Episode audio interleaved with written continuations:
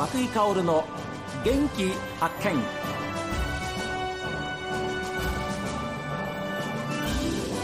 おはようございます。和久井薫です。和久井薫の元気発見。一日の始まりは私が発見した北海道の元気な人と出会っていただきます。今週はですね、札幌在住でいらっしゃいまして、飛行機の自家用操縦士の資格を持ち、まあ空に憧れていらっしゃるんですね。で、現在はちじゅうきゅうさいなんですよ。でも今も現役として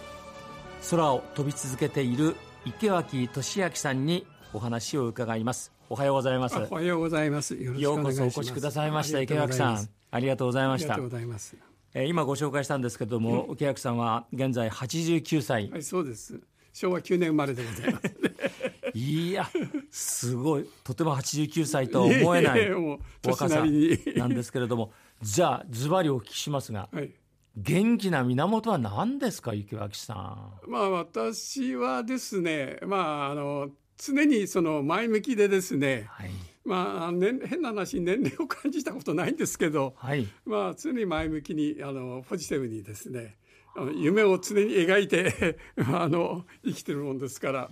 それかと思いますけれども。その夢というのは、憧れはやっぱり空ということだったんですかね。まず、まあ、当時、まあ、戦争中に生まれてますんでね、はい、しょうわきゅうねんということは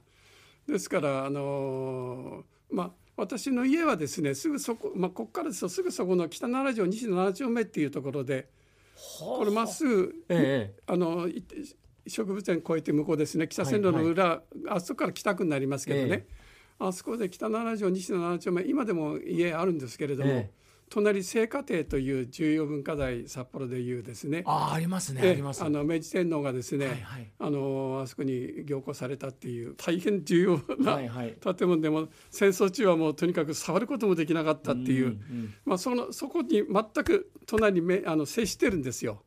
で、裏があの当時はあの今来た八条通りってありますけど、はいはい、当時はなくて、えー、あそこから北海道北大だったんです、裏がですね、はい、でそこのとこで生まれて育ってましてね、えーまあ、その時にあの札幌飛行場っていうのはですね、はい、あのあそこ今でもあの門跡残してありますけど、北にじゅうよん条の西はち丁目なんですよね。ああ、それは聞いたことありますね。ですから私のうち 7, 7条のなな丁目ですから、はい、うちからまあだいたい いってんはちキロぐらいのところに札幌飛行場っていうのがあったんですよ、えー、それではち丁目ってことはうちなな丁目ですから、ちょうど滑走路がですね、まあ、当時滑走路っていうのがなくてね、はい、あの整地してそこに飛行機が降りてたんですけどね、はい、ちょうど私のうちの真上をから いってんはちキロですから、まあ、いわゆるノーチカルマイルでいちマイルっていう時点、飛行機の場合マイル使いますんでね、はい、えーそうすると大体高度でですね、もうそれは こ,、まあ、ここもそうですけど、この辺をですね、スレスレですね、大体高度さん、あのテリトリー低くあの行ってると思いますよ。で、生まれた時がしょうわきゅうねんで、ええ、まあ、あの北海道の飛行場っていうのは一番最初はあの音更にできたんですけどね、札幌ではなかったんですよ。音更飛行場っていうのがあったんです。それで、まあ、札幌飛行場っていうのはなくて、その後できたんですけどね、私がしょうわきゅうねんに生まれた時には札幌飛行場はあの完成していたんです、はい、それで、まあ、あの生まれた時からもスレスレにとにかくあの飛行機が行き来してたっていう環境で、まあ、あの周りに飛行機関係者が当然多く住んでまして、はいはい、まあ、あの北大の学生さんとかなんかですね、えーまあ、そういうことでですね、まあ、あの飛行機に小さい時から馴染んだっていうことですね。特別に飛行機というものを感じてたわけではないんですけど、とにかく常に飛行機の音がする、はい、それから昔で言うと赤とんぼですね、練習機が常にこう、はい、私の家の上だとか北大のポプラ並木とかあの辺を飛んでるわけですね、はい、こう練習して、えー、それでまあその関係者があの、あの辺にあの北大生だとか航空関係者が住んでましたんで、はい、まあ日頃の日常の話がそういうどうしても飛行機中心の話なんですね。なりますね、えええー、それで、まあ、たまたま戦争もありましてね、はい、まあ、自分としては、まあ、将来、まあ、飛行機に乗るんだっていうような操縦乗るっていうより、まあ、飛行機関係に行くっていうような関係でですね、はい、まあ、飛行場まではね、とにかく いってんはちキロですからね、まあ、走って毎日行ける距離ですね、えー、それでまあこう飛行機に、まあ、乗せてはくれませんでしたけど、えー、触ったりですね、民間飛行場ですからね、お方元違いましてね、はいはい、ですから飛行機触ったりなんかするのはあの全然構わなかったですね。あ、まあ、そういう環境にあったことが一番大きいんでしょうけれども、でも池脇さんもうきゅうじゅっさい近くにおなりになりながらですよ、ええ、今なおその飛行機の自家用操縦士の資格を持ってらっしゃるわけですから、ええ、これおいくつの時に取られたんですか？取ったのはですね、訓練したのはさんじゅうきゅうさいですね。あの私それまであの勤め人で銀行に勤めてたんですよ。で銀行勤めてたんではですね、ええ、まあ変な話、飛行機の訓練っていうあのっていうのは非常に料金がかかりますので、はい、銀行にいたんでは暇もないしお金もないしですね、うん、まあ大体そういう練習ができないですよね、はい、あの日中勤めてんですから、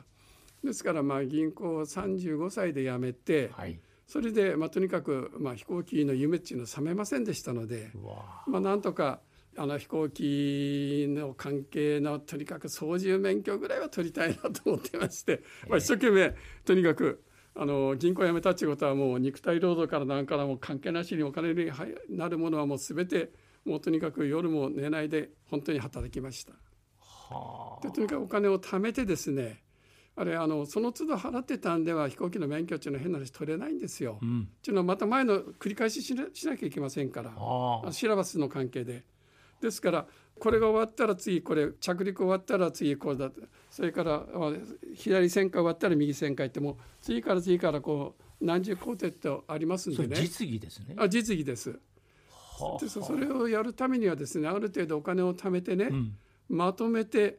あのどんどんどんどんとに雨の日も風の日も雪の日もですね、ええ、まあ丘珠空港に行ってですね、とにかくあの飛べるときは飛ぶっていうことをやって実技の練習をした、訓練をしたっていうことですね、ええええ、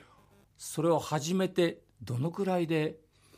ライセンスを取ったんですか？私はね、当時としてはねいちねんで取れたんですよ、えー、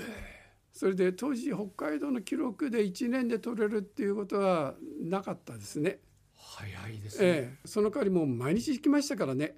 あの飛べない日も行くわけですよ、えー、雨の日も、まあ、雪の日もですね。そして飛べない日も行って、飛べるときはもうとにかくいちじかんでもにじかんでも飛んでこう積み重ねていきますからね、うん、まあ、操縦技術そのものはですね、車の運転よりも、まあ、優しいったらおかしいです、車の運転ぐらいだと思った方がいいですね。はあ、問題は空に浮かんでんですから、ええ、空に浮かんでんでしょう。決断力の問題ですね。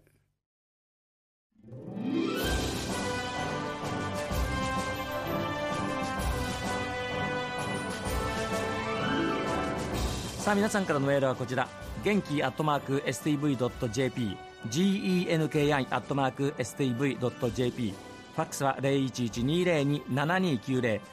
ロ、 おはがきの方は郵便番号 ゼロろくゼロのはちななゼロご、 エスティービー ラジオ和久井香織の元気発見までです。この後は北海道ライブ朝耳です。今日も一日健やかにお過ごしください。